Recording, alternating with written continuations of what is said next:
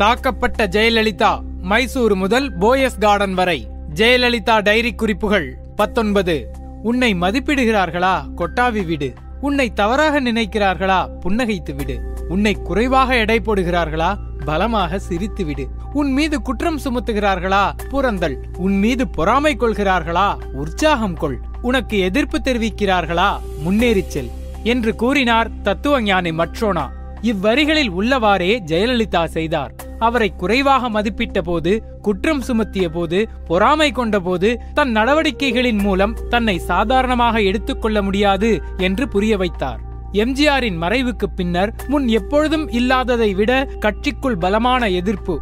ஜெயலலிதாவின் இருப்பை இல்லாமல் ஆக்கிவிட வேண்டும் என்ற அளவிற்கு எதிர்ப்பு.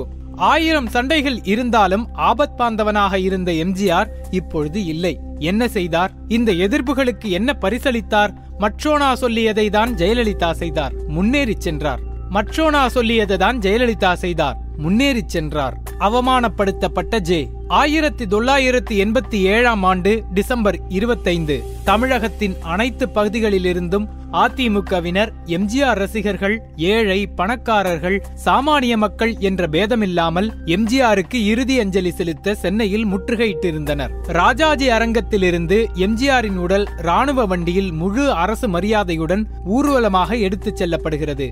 வழிநெடுகிலும் லட்சக்கணக்கானோர் திரண்டுள்ள கூட்டம். காணும் இடமெங்கும் மனித தலைகள் அழுகை சத்தம். இது எதையும் ஜெயலலிதா உள்வாங்கவில்லை. அழுகையின் அதிர்வுகளை உடலெங்கும் பரவவிட்டு அமைதியாக அந்த ஊர்வல வண்டியில் அமர்ந்திருக்கிறார். அன்று மட்டும் அவரை அமைதியாக அந்த ஊர்வலத்தில் செல்ல அனுமதித்திருந்தார்கள் என்றால் சொல்ல முடியாது. தமிழகத்தின் அரசியல் வரலாறு முற்றாக மாறியிருந்தாலும் மாறியிருக்கும். ஆனால் அதிமுகவின் அப்போதைய முன்னணி தலைவர்கள் அதற்கு இடம் தரவில்லை. காலமும் இடமும் தான் அத்தனையும் தீர்மானிக்கிறது என்கின்றது தொல்காப்பியம். பௌதீகமும் இதை வழிமொழிகிறது.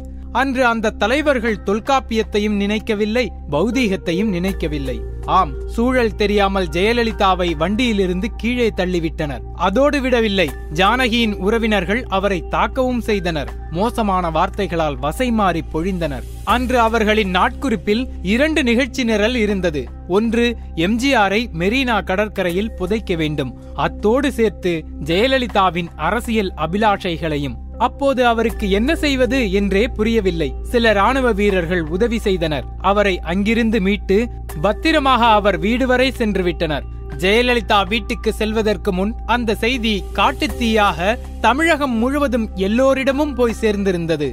அப்பாவி அதிமுக தொண்டனுக்கு இந்த அரசியல் உள்சண்டைகள் எதுவும் தெரியாதுதானே? அவன் ஜெயலலிதாவை அந்நியாகத்தான் பார்த்தான். அவன் துடிதுடித்துப் போனான். எம்ஜிஆர் வேண்டுமானால் தனக்கு பின் அதிமுக தொண்டர்களுக்கு ஜெயலலிதா தான் என்பதை சொல்லாமல் சென்றிருக்கலாம். ஆனால் அவன் அடுத்த தலைமையாக ஜெயலலிதாவைத்தான் பார்த்தான். தொண்டர்களின் மனநிலையை புரிந்த சில எம்எல்ஏக்களும் எம்பிக்களும் ஜெயலலிதாவுக்கு ஆதரவாக நின்றனர். அடுத்து என்ன செய்வது என்று புரியாமல் துடிதுடித்த ஜெயலலிதாவுக்கு தொண்டர்கள் நீட்டிய கரம் புதிய தெம்பை கொடுத்தது. அவர்களின் கரங்களை இறுக்க கொண்டார். ஆனால் உடனடியாக இப்பொழுது எதுவும் செய்ய முடியாது. அதிமுகவுக்கு அறுதி பெரும்பான்மை இருந்தது.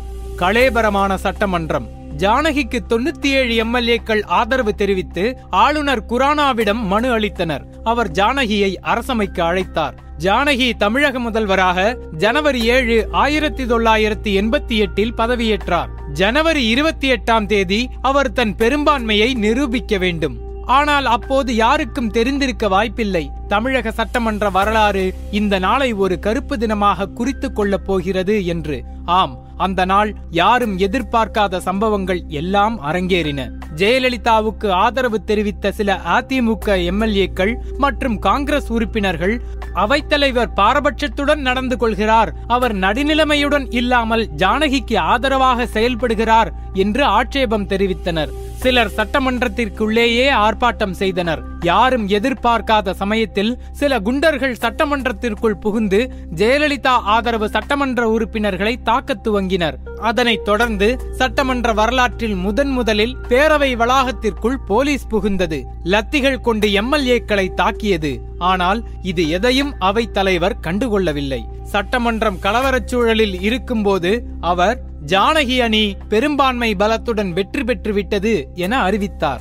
ஜெயலலிதாவுக்கு தகவல் போகிறது. அவர் தமிழகத்தில் ஜனநாயகம் படுகொலை செய்யப்பட்டு விட்டது. உடனடியாக ஆளுநர் ஜானகி தலைமையிலான அரசாங்கத்தை கலைக்க வேண்டும் என்று அறிக்கை விடுகிறார். அவருக்கு காங்கிரசும் ஆதரவு அளிக்கிறது. ஜே ஆதரவு எம்எல்ஏக்கள் ஆளுநரை சந்தித்து அன்று என்ன நிகழ்ந்தது என்று விளக்குகிறார்கள். மத்திய அரசாங்கத்திற்கு தமிழகத்தில் நடந்ததை ஆளுநர் ஒரு அறிக்கையாக அனுப்புகிறார். அத்துடன் தமிழக அரசை டிஸ்மிஸ் செய்ய வேண்டும் குடியரசுத் தலைவர் ஆட்சியை கொண்டு வர வேண்டும் என்றும் பரிந்துரைக்கிறார். மத்திய அரசு ஆளுநரின் அறிக்கையை ஏற்றுக்கொள்கிறது. இதை உண்மையில் ஜெயலலிதா எதிர்பார்த்தாரா என்று தெரியவில்லை. இந்த கலைபரங்கள் நிகழாமல் போயிருந்தால் அவர் கட்சியை அதன் பின் ஆட்சியை கைப்பற்றுவதற்கு வேறு ஏதாவது ஒரு பெருந்திட்டம் தேவைப்பட்டிருக்கும். ஆனால் இந்த கலைபரங்கள் அனைத்தும் ஜெயலலிதாவுக்கு சாதகமாக்கியது இலகுவாக்கியது.